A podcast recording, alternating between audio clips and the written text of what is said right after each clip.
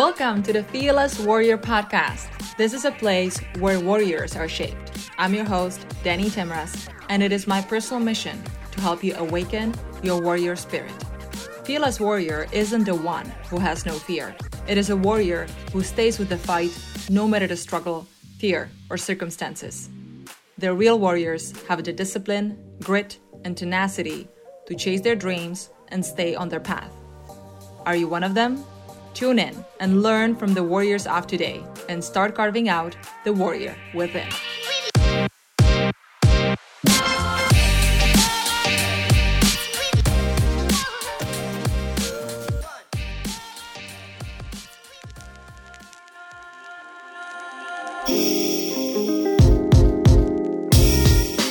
Welcome to the next episode on the Fearless Warrior podcast. It is International Women's Day, and today's episode is a tribute to all women, moms, grandmothers, all women who have shaped the lives of many children. Motherhood is one of the most rewarding and challenging roles a woman can play. It's full of ups and downs, moments of ecstasy and deep worry, moments of laughter and joy, and yet moments of fear and overwhelming responsibility. Nevertheless, millions of women choose to bear children and undergo all the challenges motherhood brings. Today, we have a true warrior among us, Mrs. Linda Haffner Binley.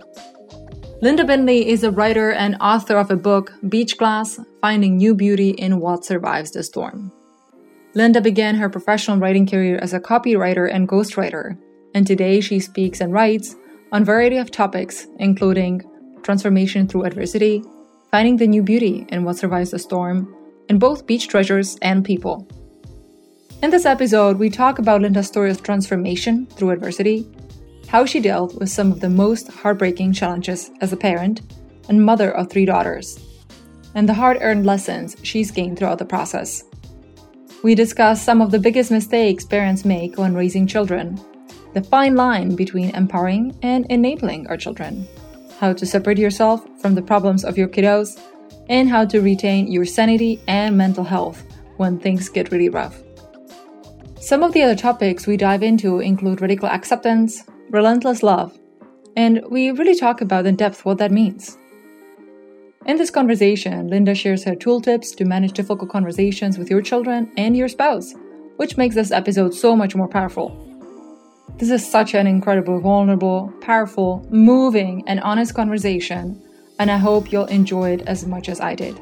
And if you do, please take a screenshot of this episode and share with three friends who need to hear this message, especially those who are getting ready to become new parents.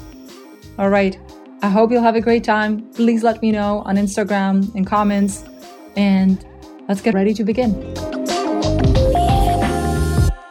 Linda, welcome to the Fearless Warrior podcast. I'm so excited to have you. I am thrilled to be here, Daniela. Thank you so much for having me. I have so much respect for what you're doing and how well you're doing it. I'm extremely impressed.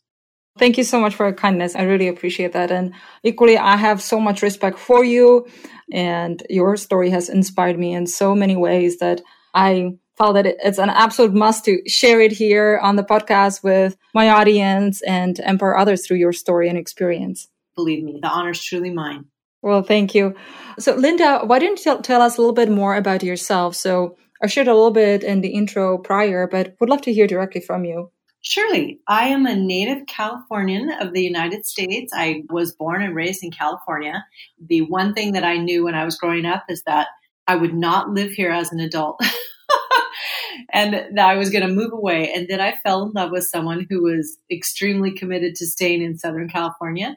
So I stayed and we raised our three beautiful daughters in Southern California. I am an author. I've done a lot of freelance copywriting and web writing and ghostwriting. I've just published my first book under my own name, which is Beach Glass Finding New Beauty in What Survives the Storm. In addition to that, I manage and co own a functional health practice in Dana Point, California.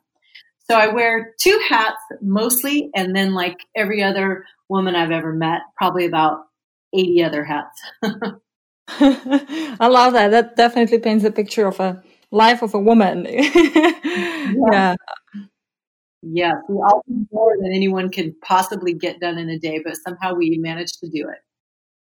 Yeah, somehow we do. And uh, other days we also just need a break. oh so we can continue managing all the 80 things that are on our list. Indeed. I think one of the challenges that humans and particularly female humans have, and I'll speak for myself, is saying no. I've learned that more as an adult, to, the, the beauty and the uh, discernment of saying no and how it lets me amplify my yes. Otherwise, I kind of am mediocre doing lots of things, but nothing super well. So I'm learning that. Maybe some of your listeners are learning that as well. Oh, yes. I'm learning that practice every day myself. And it's not always easy, especially saying no to myself or saying yes to myself on different things. So mm-hmm. it kind of goes both ways. Yes, indeed. Yeah, very much kind of related to the people pleasing approach, right? Or even, yeah, just something that's within us that we don't even realize that's there and then working through it. Yes, and everything is so lovely, and we want to take big bites out of it because it's exciting and and we can. So sometimes our capability is our downfall because we can doesn't mean that we should. It means that we have to develop our laser focus and figure out what the heck are we here for, and then focus on that because what I learned, and you're so much younger than I am, God bless you. But you get to a certain point and you realize, you know what's not in infinite supply are days and months and years and minutes. We don't have as much as we think we do. If we dribble it out in what everyone else and what the world and even our own energy wants us to do, we get to the end of it and we haven't taken our grand steps. We haven't taken the big dare. We haven't lived that life that we really were put here to live. Wow, that is so deep. I, I like it how we dive into this right from the start. Just because you can doesn't mean you should. And time is the one gift we have, and we don't we don't have infinite amount of it, right? Everybody has limited time on this earth. It's true. That's one non-renewable resource. You can make more money, you can create more relationships, you can make more businesses, etc., but you cannot manufacture more time. Unless you're Superman and you can fly around the earth and spin it backwards, but that's not me. totally. So you said one thing, we have to develop our laser focus. What would you say is the best way to do that? For myself, I can speak for myself, which is listening and solitude. So I think that there is massive, massive, more than ever, more, a massive amount of information coming at us from all sources if we're not careful, we get sucked into this FOMO, you know, fear of missing out and comparison, comparing oneself.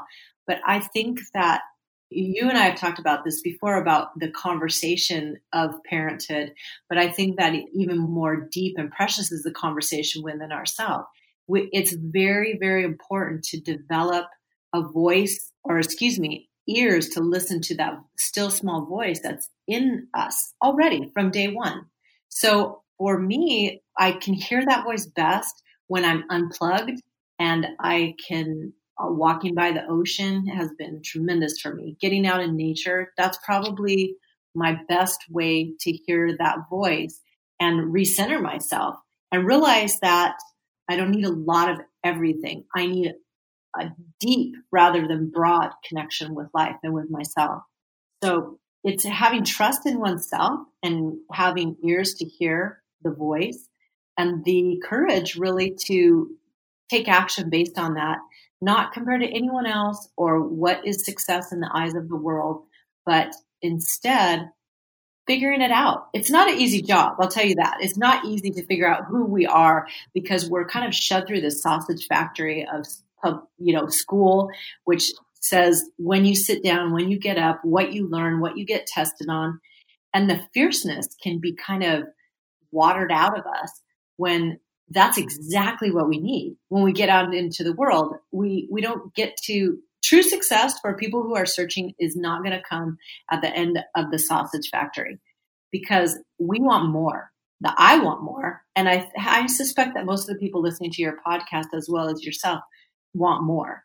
We want what's unique and true and precious for ourselves, not what is generically perceived as success.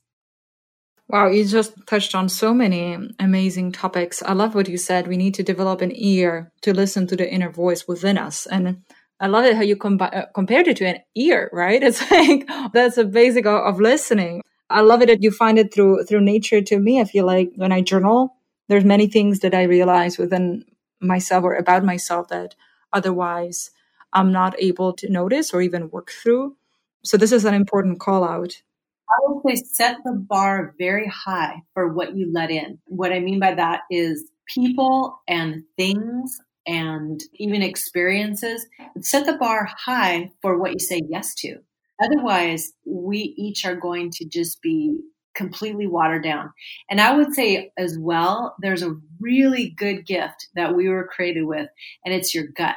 And if you know, everyone's oh the broken heart and you know your heart, but I say go lower. It's like in your belly, you can feel when you say something and it's not right. Your gut will tell you, and your throat will tell you. So pay attention to your physical body because your physical body is informing you. Yeah, here is where we're combining the experience with functional medicine and understanding our body and putting it all together. Yes, I didn't even look at it that way. Exactly. It's so true. Your body will tell you, and it's just you wanting to follow the signs versus silencing them and going the other route.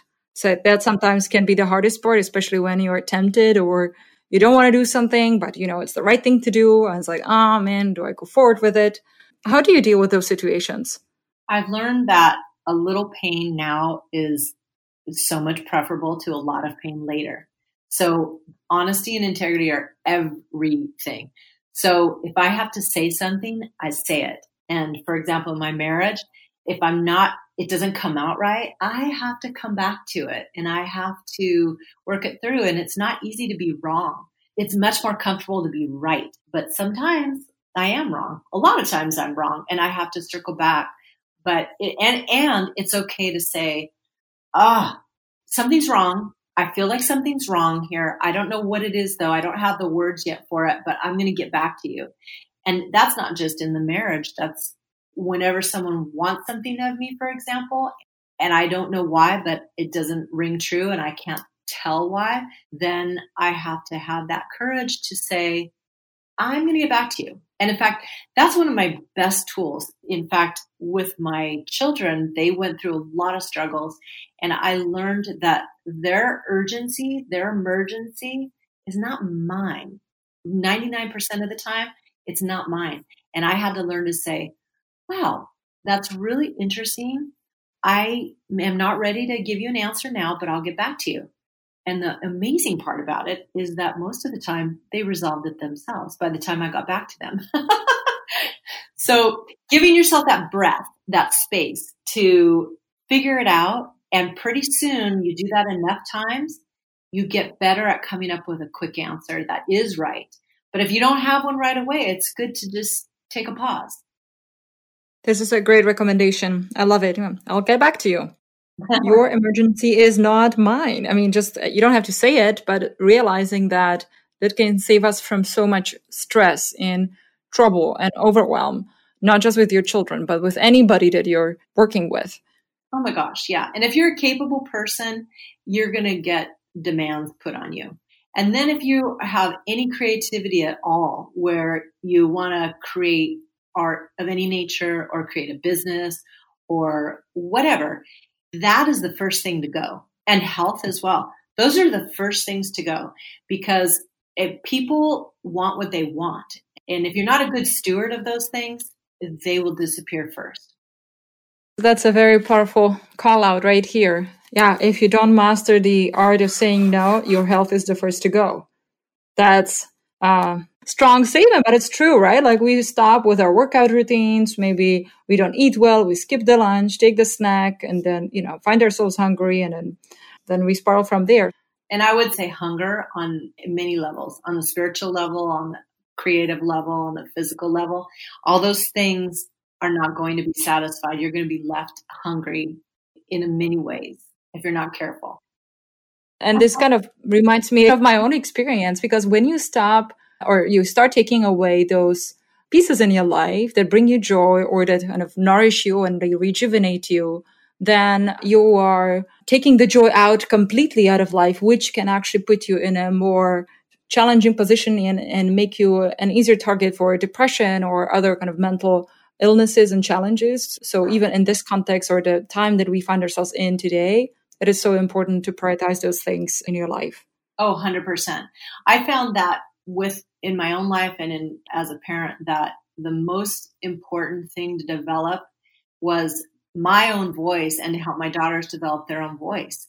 And it goes contrary to so much parenting because no one really tells you that. You know, when you start having kids or you're growing up, is instead of telling a child what something is like it's good it's bad it's tasty it's not tasty it's much more difficult and challenging to say well what do you think but the problem is that if you don't take that extra step and go that extra mile what kind of voice does that child have when you're not there uh, they're gathering way too much information from what I'm telling them is right and good and pretty and successful. And then when I'm not there, what's there? A vacuum. And whose voice will rush in to fill it? In my experience, maybe not the voice that you want. So it's much more fruitful and more difficult and it makes parenting a little more challenging, but it grows better humans is to have a conversation rather than a dictatorship and with oneself as well if you take for granted what's right, what's wrong, etc., it's easier perhaps, but it's not the best way to go. So helping develop your own voice. So let's break this into a few pieces. You said parenting has helped you do that. So how did you do that for yourself? Well, what happened with me is that I and my husband chose to raise our kids in Southern California. And in a part of Southern California that is affluent and moved very quickly. And I had someone say to me, no one just plays soccer here. Everyone's an all-star. Nobody just goes to school here. Everybody's taking advanced placement classes and, and getting college credit when they're in high school and is an honor student. The bar is set so high for success. It can be a very brutal place to grow up. So what happened is we did our best and we kind of all that stuff that I just talked about, about developing the voice and, you know, bucking the trends and not listening. I didn't know that back then. I, I thought I did. I thought I knew some of it at least. But what I found is that I was completely swept up into the culture around us and I was pushing my kids by and large through this sausage factory I was talking about, trying to get the best teacher, trying to do this, trying to, the right after school activities, getting their teeth straightened. You know, everyone has orthodontia blah, blah, blah. But what happened was that when we hit my, my daughter's hit adolescence, um, stuff hit the fan and they had a lot of problems. So their problems took the forms of drug use. When I was faced with that, I used every tool in my tool belt. You know, I wrote the checks. I carted them around to the psychologist. I went to the support groups, this and that. And there was nothing for me that lasted because they were so on fire. They were so um, terribly troubled. And um, I should say, I should back up because before the drug use, it was eating disorders. And my one daughter, she yelled at me at the top of her lungs one time. What were you thinking raising me here? Everyone's a size zero. Everyone has straight teeth. Everyone has white teeth. Everyone has, is rich. Everyone has the right clothes. I'm not like that. And it was so sad because of course that wasn't true. Nobody's perfect no matter where you are, but she was having so much trouble that that's what she saw. So the eating disorders kind of took hold because when she got to high school, it was this gigantic school of 3,000, and yet she felt like she was all alone. And she hadn't made connections. She w- really wanted to be on the cross country team, or what she really wanted was to be on the the um, pep squad, the the song leading. But she hadn't taken dance for ten years like all the other girls who were trying out, so she didn't make that team. So she thought, okay, well, I'll try out for cross country. And she trained all summer with a team and then she got cut for five seconds. which is a whole nother story of why I'm so mad at them. because then all those girls that she had built up relationships with over the summer, they went on to be on the cross country team and she had no peer group. So at lunchtime, she had nowhere to sit. So what she did is she'd walk out to this great courtyard with thousands of kids out there and she had no one. So she would go into the bathroom, she would put herself in a stall, she would pull up her feet and she would just wait until the bell rang for class. Well, after you do that for a few weeks, start losing weight, which is what she did. And then she started getting attention for losing weight, positive attention. And she thought, well, this is good. You know, I'm sure it wasn't a cognizant thought parade like that, but it reinforced itself. So then it took on a life of itself and she really got in trouble. She got to the point where she was gravely, gravely ill and she was actually institutionalized in two different places. She spent her 15th birthday in an eating disorder home. And once she got out, we thought we had some skills and she was doing better. She kind of found the art program and that was her, those were her people. But then she got into drugs because nothing was really truly fixed, quote unquote, inside. It was just addressed. And she told me later, which was a great gift. She said, Mom, nothing you could have done would have made any difference. I was destined to have a very hard adolescence and teenage years. And that's just the way it was. So, at any rate, um, she got into drugs. And my other, I have three, like I said, and they've all struggled in their own ways. And she wasn't the only one who struggled with eating disorder or drugs, but she was kind of the most public about it. She's very emotional. She's the one who yelled at me at the top of her lungs. And then she got institutionalized for drug use. So I learned a lot about how I am not in control. And I had to go back to the basics of, okay, who are we in this microcosm of the world that we have here? And what have we created? I had to look at everything. And during that whole chaotic time when it was the drugs and eating disorders, and we also had purchased a house that was triple our mortgage, and I went back to work full time. So it's like everything was kind of blowing up. And I was just barely kind of holding on to everything. But one thing I had is I had Tuesdays. I had Tuesday mornings after I dropped the various kids off to school. And for some reason, I sat down to write. And I had the first day I sat down to write, I recalled just that week, earlier that week, I'd been walking on the beach and I ran into a friend of one of my daughters who was away at school. And she was shaken. She was really shaken because she was now at one of the toughest universities in California, UCLA. And whereas in high school, she was top of her class, smart, on the yearbook, you know, played tennis, everything was going really well. But then when she got to college, everyone was like that because it was such a hard school. All the A students, all the kids with great dossiers and resumes of the extracurricular activities, they all were there. So she felt like she was nothing. And uh, to see this beautiful girl running down the beach towards me, shaken and we stopped and we chatted and I had been collecting sea glass as was my hobby and I've collected beach glass on many beaches for decades and decades that we talked and I I tried to tell her her name's Natalie Natalie you're enough. You are enough. And this is going to pass this feeling. You're right where you should be. No one there is any better than you are and you wouldn't be there if you didn't deserve that spot.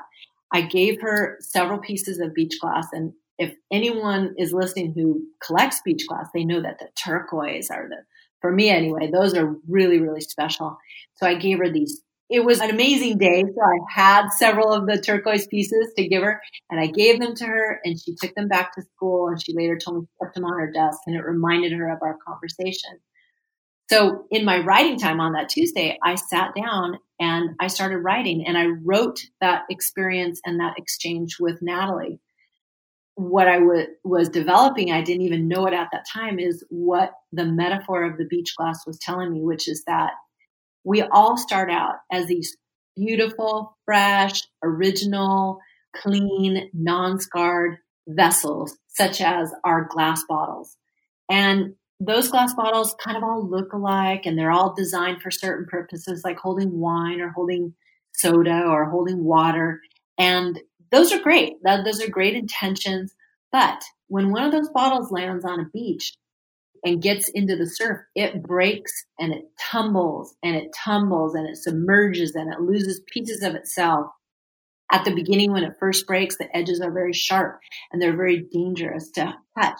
They're painful. And then it goes down and it gets sub- submerged and tumbled. The sands kind of take off a little bit of the sharpness and then it comes up, not ready, goes back down, gets more tumbled, more tumbled, more tumbled, till finally what emerges on the sand is a piece of glass that really bears no resemblance to that original, clean, non-scarred, beautiful, original intentioned bottle that was on the shelf.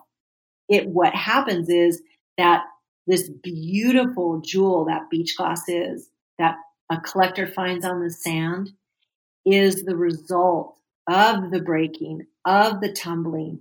The beauty that's revealed comes through the adversity. It's not beautiful in spite of adversity. It's beautiful because of adversity. And that's what was revealed to me. That's what I started seeing in my own life with myself, with my daughters, with Natalie on the beach is that here we are all hurtling through life and we're trying to hold on to this original form and our intentions and our expectations and our designs and our plans. But buckle up because things are going to change and we are going to break. We are going to get tumbled. But if we can hold on, what's going to come out the other side is beautiful, is our core beauty. It is revealed through the adversity. It isn't in spite of it, it's because of it. And that is the story that I wrote. I'm so glad you shared this story and metaphor and the, the whole learning that you gained through your experience in your own life, through some of the struggles that you mentioned, but also through the process of writing this book. And it's extremely, extremely powerful. Well, going back to what you said earlier, I can't imagine what it must have felt like for you to see your daughters go through those struggles that you were describing and then yet still uh, you know rising strong from it? Like where did you draw your strength from at that time? Where did i draw from? I drew it from the low gears. That's all i can say because i had to. I had a daughter on the verge of dying. We had a very hungry business that was taking a lot out of me and my husband. We had, like I said, a house that was triple the mortgage we had had before. I had two other daughters besides this one. They had their needs, and one of the other ones was struggling as well. So I drew my strength from that deep part of myself that was like, okay, I'm at the end of my rope. Now what? And I have a, very deep spiritual faith. So I went deep with prayer and I also, I have to say, I found an organization called Al Anon, which is for families of individuals that are struggling with alcohol and substance abuse. So what I found there were tools, one of which was, like I shared, hey, I'm going to get back to you. Another one was, wow, that's really interesting. I can't wait to see how you work that out. So I developed these things that to say that were actual tools. I learned to focus on myself instead of the people around me that I loved that were imploding basically. And I learned to distinguish between what was mine and what was theirs. When I could do that, something happened, which was that I had more left for myself. I would stay up all night when the girls were out and out on the town and I couldn't go to sleep until they were home. But, you know, I couldn't control that. I could make them sign contracts. I could make them promise and none of it mattered because they were going to do what they were going to do. So I learned to take care of myself and back off from what wasn't mine in the first place. So I had more of my creative energy and my strength and my health for myself. It wasn't an easy road. It wasn't a quick fix, but when I got around people that were doing better than I was doing, but had had the same struggles, I could kind of let down my guard and I could learn from them. And more than anything, I could just cry and cry and cry and cry and cry and never feel judged and never feel like I was having to compare myself to anyone who didn't have problems. I will share one thing. It's really funny now, but it wasn't funny then. As so many of things that happened, which is all those Christmas cards. You know, you get your Christmas cards, and once you start having a family, everybody looks so great. And oh my gosh, the worst are the Christmas letters. The Christmas letters. All the kids are going to Stanford and they're doing so well. They're top of their class. They just developed a cure for cancer at 16 or whatever. And they were like daggers in my heart. And everybody looked so cute in their white shirts and their jeans on the beach and their family photographs. It was horrible. But now what I realize is that it's so not true. Every family's going through struggles. They're not going to put it on a Christmas card, you know, but you walk down a street with 50 houses, you've got at least 50 stories. Lots of them are struggling, and every single human on the planet is struggling with something, whether they're sharing it or not. So it developed compassion in me and a sense of humor in me and allowed me to draw strength from those things and have a little grace for myself. It wasn't my fault. My kids made choices and that got them into hot water all on their own. I had my kids at home. I nursed them. I gave, I, I fed them organic food. I coached their soccer team. I was a room mom. I stayed home with them when they were little. I did a lot of things that I thought were right and of course, I made a million mistakes too, but I did not cause their drug addictions. I did not cause it.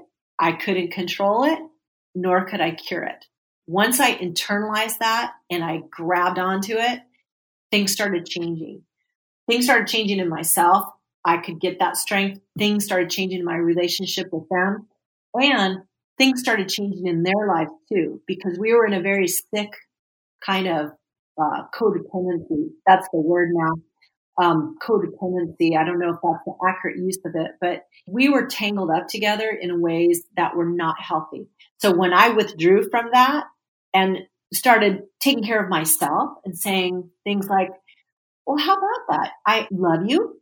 I have faith in you and I trust that you're going to work something out that is right for you. And I can't wait to see how that, that goes for you and then I stopped talking. Once I could do that, I and let go of the idea that what they were doing, they were doing to me.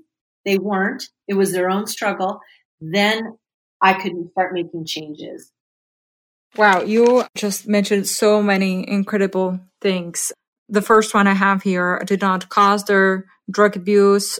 And when you realized that you knew that you couldn't cure it, which was, I would imagine, almost like the beginning for your own healing to get through this period. So, you know, I'm not a mom, so I cannot put myself in your shoes, but I would imagine that probably during those times when your daughters were struggling, there might have been potentially until you reached that point, there might have been some blame or guilt or or a lot of self-doubt or like what was going through your head? Because when something bad is happening to your children right like every mom wants to jump in to rescue. Of course because we have had that connection with our children, if they are your biological children, it's an umbilical cord. You can't get more intimately connected to someone. And I'm sure adoptive mothers feel the same, even though they don't, they haven't had that connection. But these children, it's, if you have trouble with someone that's a romantic relationship, you can sever it. You can get divorced. But a child, that's a whole different ballgame. They came from your womb. And also, you're legally responsible for them. So if they're under 18, it's very, very complicated. So what went through my mind was all of what you just mentioned and more. I, oh my gosh, it was horrible. It was guilt. It was self shame. It was, why did I make her play soccer? She should have taken dance. That would have solved it all. Why did I try to get that teacher instead of that teacher? That's what it cost all. Why did I let her hang out with those people and not those people? That's what it was. And it was none of that. It was, it, we take our best shot. We love and we do our best. And, and they're doing the same thing. And you know what? When I was a kid, my mom tried to help me and I rebelled against her. So this seems to be going on perpetually. My kids just happened to choose drugs, which was horrible. But when I didn't have anything left, that's when the opportunity presented itself for me to let go of that feeling that I could control it because I couldn't. Clearly, I couldn't. If lack of sleep would have fixed it, it would have been fixed. If cutting the right amount of a check would fix it, it would have been fixed because that's what we did. If, uh, something I said, something I did, it, like I said, a contract, if any of that would have fixed it, it would have been fixed. I had no tools in my tool belt to fix this issue. So I had to stop blaming myself because I couldn't fix it. I truly came to the end of myself. And in fact, one of my daughters, when she was um, in another state, she relapsed. So we had taken her to a rehab in a different state, thank God, because I'll just say, someone who needs to hear this maybe will hear this. Doing recovery right where you've offended is very, very difficult. Walking the same streets, you're just triggered all the time. So just truly by the grace of God, we got her to a place in a different state. It was, everything was new and it wasn't easy, but things started to change. She was in a 90 day program and things started to change for her. She got out. So you kind of go through this intense period of time and then you get stepped down with more privileges until finally you're kind of in sober living and then you're kind of on your own. And with the idea that at each stage you've developed skills to handle it. Well, she relapsed. And when she relapsed, her drug of choice was called bath salts. And bath salts are true evil, in my opinion, because when she was using them, they were sold at the convenience stores. They're kind of a synthetic methamphetamine. They're horrendous. They're just so truly horrible. They're kind of like a cocaine, methamphetamine, terrible. But at any rate, she went into recovery. When she relapsed, she relapsed with heroin, injecting heroin, which to me was a whole different ball game. It really isn't. It's the same bag of tricks. But to me, that was so far from anything that I had known. I just, I couldn't even grasp this year, what she was doing to this arm, you know, that I had carried in my womb and I had bathed and I had held that hand, but she did. And I, by that time, I had enough Al Anon in me that she was getting kicked out of where she was because the person who was her roommate was in recovery and said, I love you, but I can't have you living here. You got to go. She found someone else whose couch she could crash on. So I went, I drove to the other state. I helped her put her stuff in storage, got her to the new place. And I said, honey, I love you. I have faith that you can make choices that are right for yourself and you can handle the consequences. Um, and I can't wait to see how you come out the other side. And then I drove away. And I, that was in my rearview mirror. That was brutally hard. I had to get ready to say goodbye to her in not just in my rearview mirror, but she could have died. But that is what the stakes are when you're dealing with someone with drug abuse. And there was nothing I could do to step in the way of that boulder coming downhill toward her if she chose that. So as I drove away, I think that it was me driving away. It was the friend she was living with saying, You can't be here, but I love you anyway. That allowed her to see that you can't mess around with this. So she, the people that came around her were people in that recovery community. Said, When you're willing and when you're ready, we're here for you. When she got to the point where she was ready and she was willing, those are the people that helped her, not me, not mommy, and if you go to an open AA meeting, you will never hear, uh, at least I never have heard, oh, I got sober from my mom. I got sober from my dad. That's not where it comes from. It comes from a deeper place because they want to. So I, that was a long way around the block to, to your question, Danny. But yes, I did feel blame. I did feel shame. And um, I had to get past my own self to realize that it wasn't my fault. So I'm not that powerful, you know, and that was what I had to let go of. Love is a varsity game. Love is the most varsity game that you can have. If you're going to love people, you're going to get hurt. And if you're going to give birth to people and those people you give birth to are going to go out and do things like that, the stakes are very high that you are going to feel pain that you've never felt before. But on the other side, the joy is tremendous. The joy is tremendous when you see someone that you love be victorious.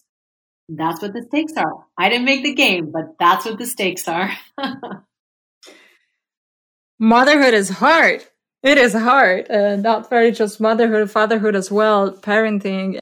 They say it's one of the biggest joys in life, but at the same time, it can be equally challenging. Wow, I, I really thank you for sharing your story and experience so openly and um, really telling us about the, the real struggles. Because I imagine there are so many other families who have gone through this and where drug abuse have split families apart, where people even died, and many family members are left wondering, what could we have done? Or what didn't we do? Uh, mm, there was an experience with my own family uh, that shook a lot with a lot of my family members, and it left them wounded for several years when even to this day they are wondering okay what could we have done differently and i think what you have done for yourself is that you separated yourself from the cause, right? And then like you still love your children, you support them, but at the same time, you know, you can't do everything for them. You have to distinguish between love and pity. If you want to have a relationship with someone that is a loving relationship, it can't be predicated upon pity. Love and is is our good friend Tim Grover says, he talks about relentless. And I like to translate that into relentless love. Relentless love is fierce. It's so deep. It's so fierce. And what it says is, you know what? I believe in you. I love you. You can do this. And I love you so much that I am not going to stand in your way of all your choices because you're powerful. You're an amazing being. And I know you can do it. If instead of that kind of love, you have pity, you continually stand in the way of what they have purchased with their life choices. And what does that say? I don't believe in you. I don't think you're capable. I'll pay your bills. I'll make the phone calls. I'll call your boss and, and lie about why you're not able to come to work. These are the two choices and there's none other. You either love someone or you pity them. And don't get fooled on what love is and love is not because pity is not love. Your podcast is about being a warrior. This is about being a warrior. If you want to be a parent, buckle up. It's not easy. It's not comfortable. It's tremendous. It, it's a, it really, if we all knew what it really encompassed and what the stakes were, would any of us do it? I don't know. But would our parents have done it? Would we get married? Would we have friends? Would we start businesses? Who knows? They all have risks. They all have high prices. But, you know, who wants to eat just bland food every day. We like some spice. We like some hot. We like some cold. And that's what love is like too. Love has highs. Love has lows. Love is not going to very often be in the middle. It's definitely not pity. So if you want to be a parent, be afraid, Daniela, because it's a lot, but it's so amazing as well. Maybe anyone who doesn't have kids yet shouldn't hear my story, but it's true. It's my story. It's what I got handed to me. And gosh darn it, I want to, I want to squeeze every drop of it out because that's my story. Why would I want to miss any of it? My, my daughters, they want their story as well. And I want their story for them. I don't want to take away any of it. I want them to be the fierce beings that they really are. And I truly do believe in them. I have to watch myself all the time though because even now, you know, they still struggle. Once you've been an addict, it's like having a tiger for a pet. You have to keep it in a cage. And that tiger is very cunning and can look like a kitten sometimes and wants to come out, but it's still a tiger. So that's their struggle. I thank God I don't have that struggle. I don't have that propensity to become addicted to substances. My addiction was to them and helping them when I shouldn't have helped them. But their addictions, they have to be a warrior to battle that tiger and keep it in the cage that it needs to stay in. So I like to say that I wouldn't choose this story. I would rather have you being interviewed, you know, you interviewing me because I made a multi billion dollar business and you want to know all those secrets. Or, you know, my book hit the bestseller list and, you know, it's been syndicated and made movies. That would be a great interview. But unfortunately, that's not my story. This is my story. This is the hard story. And it is, it's true. It's genuine. We still have struggles. I have to watch myself that I don't cross that line and start to mind their business when it isn't mine to mind. It isn't mine to mind. so it's a constant staying on this side of the line, staying inside my hula hoop and not inside theirs, not paying their bills, not helping, quote unquote, helping them to death because that can happen. Parents can help their children to death. I don't want that. I don't want to have done that. I need to be able to say, I did my best and I had faith in you that you could do your best. You are so amazing, Linda. I love all that you're sharing. The metaphor you just shared about the tiger, I mean, it rings, uh, you know, the bell so much in my own head. And, you know, the tiger can be so many different things for each of us, right? It can be that emotional eating, that uh, binging on Netflix, uh, the alcohol, the drugs, uh, you name it. And it's true. We need to know what is the tiger within us so that we know, A, what are we playing with? How dangerous is the fire we're dealing with? And also to know how to extinguish it or, or manage it at best. And the other thing is that I love your story and I wouldn't want it to be any different because while it is so hard and it must have been so challenging to go through it's real. And that is what makes it so powerful. That is why you know you can actually touch so many people's lives because there are others in very similar situations and they can draw so much strength from your own experience and knowing that you got out of it you actually became so much stronger. And as a result of that even wrote your own book right where you're sharing your learnings and discoveries um, where the beauty is in the adversity right that And I would say, I would, I would definitely clarify one point there is getting out of it. I'm still in it. My kids still struggle. Right now, one of them is struggling with drugs again. But you know what? She hasn't come to me and said, Mom, can I talk to you about this? So I'm just here. I love her. I still love her. I still have communication with her. She knows I know, and I know that she knows I know but I'm not minding her business. So getting out of it, it's not so clear cut. It's not made for TV movie where there's an ending, you know? It's kind of like life just goes on. So I have to just roll with it. I am I, that tumbling that I talked about with the beach glass, it's still happening. I would be, I would like to, sometimes they say that, you know, God only gives you what you can handle. And sometimes I want to say, you know what? I think you have me confused with somebody else because I think I can't handle this. But then we roll with it. We tumble. We lose more pieces of ourselves, but we resurface and something more, even more beautiful comes out of it. So it's been an amazing ride so far.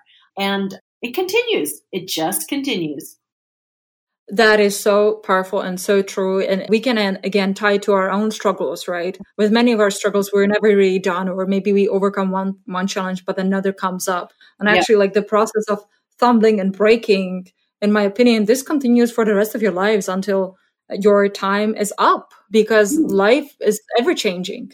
Indeed. And you look at bodybuilders, you know, they only get stronger by challenging their muscles.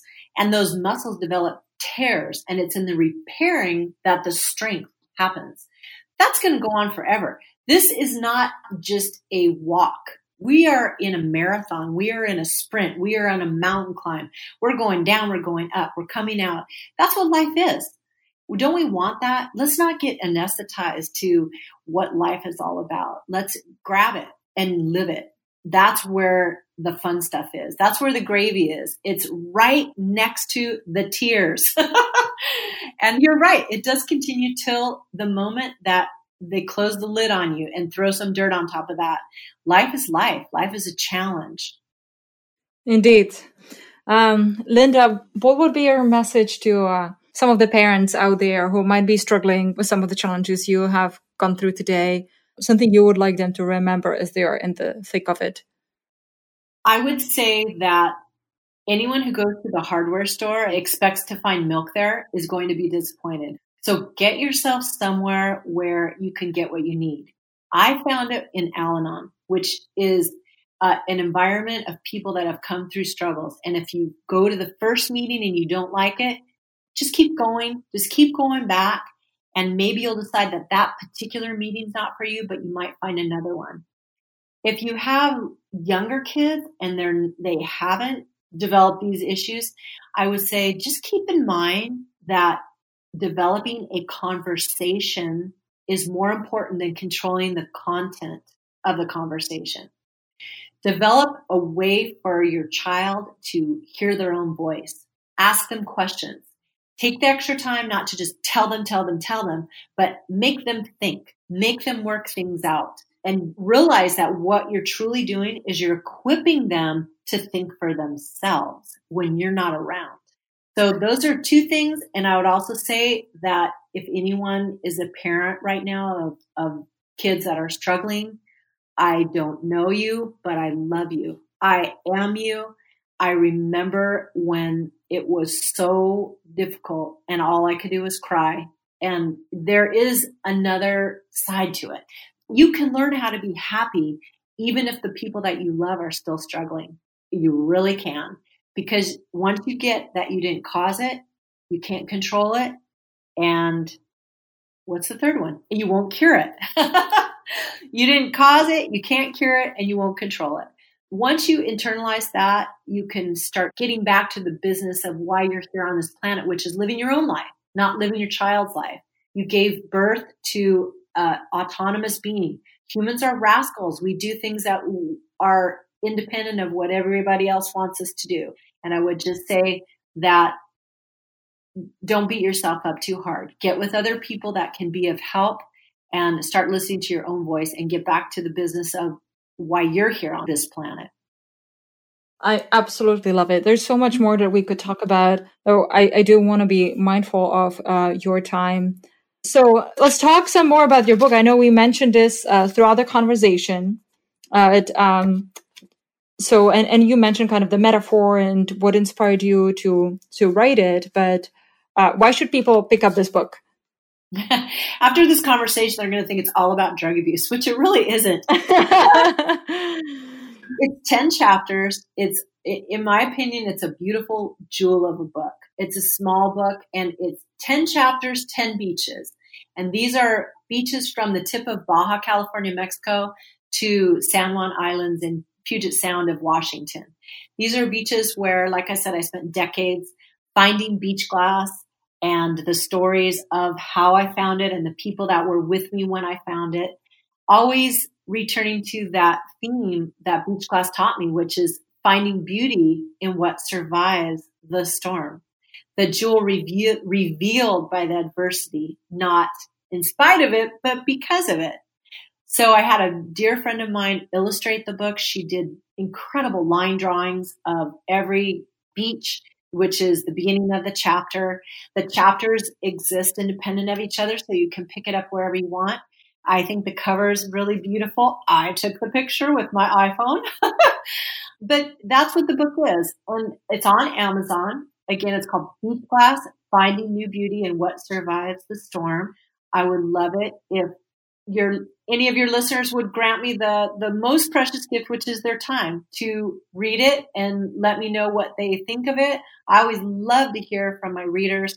I've had glass sent to me from new zealand from florida from canada and it always always tickles me so much that people are out there finding the jewels that have entertained me for most of my life. And i would love to hear from them too and they can find me at lindabinley.com. Or like I said, my book is on Amazon. So either of those ways, I'm active on Instagram, Linda Binley Author, at Linda Binley Author. So any friend of yours, Danny, is a friend of mine. I would love to hear from them. You should absolutely pick up this book. It's a fantastic short book, which is great for many of you who are, who are busy but still want to enrich your lives with some amazing wisdom. And as you heard it today, Linda has lots of it to share and give. So please go check out Linda's book on Amazon. We'll put the links into the show notes and do reach out to Linda. She's uh, such a wonderful human being lots of love and care for others. And Linda, I am so grateful that you spent this hour with me today and that you shared your wisdom, your learnings, not just with me, but with all of our listeners. Truly, the honor is mine, the pleasure is mine. And um, like I said, Danny, I think you are doing such a fantastic job. I think you're making a huge positive impact on this world as all the warriors that are listening to you must be doing as well. So thank you so much for having me. Thank you. It was such a pleasure. All right. Let us know what you thought of today's conversation. Please do share it with somebody who needs to hear it. There might be people who are going through this right now, and this episode could help them find a way out. So uh, don't estimate this uh, kind action for its impact because it can really make a huge difference. All right. Thank you, all of you, for tuning in into today's episode, and we'll be back in two weeks from now. Take care.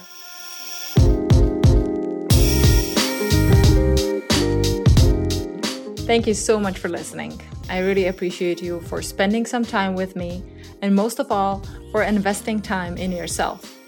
If you found value in this podcast, share it with your friends and family, and give us a five star rating on Apple Podcast or wherever you listen to our episodes. This will greatly help us spread the word and help others find it more easily. If you want to know more about what I'm up to, you can find me on Instagram at Denny Timras shoot me a note and let me know what you thought of today's conversation. I always welcome any feedback or questions. Remember, now that you're here, you're part of a tribe. In this tribe, we care for each other. We lift each other up as well as share the raw, honest, unpolished truth that we often need to hear. So before you go, think about the next best action you can take to get you on your path to success. Don't wait for tomorrow make a commitment, and do it now. Thank you again for listening. We'll be back next week. Until then, have a great day.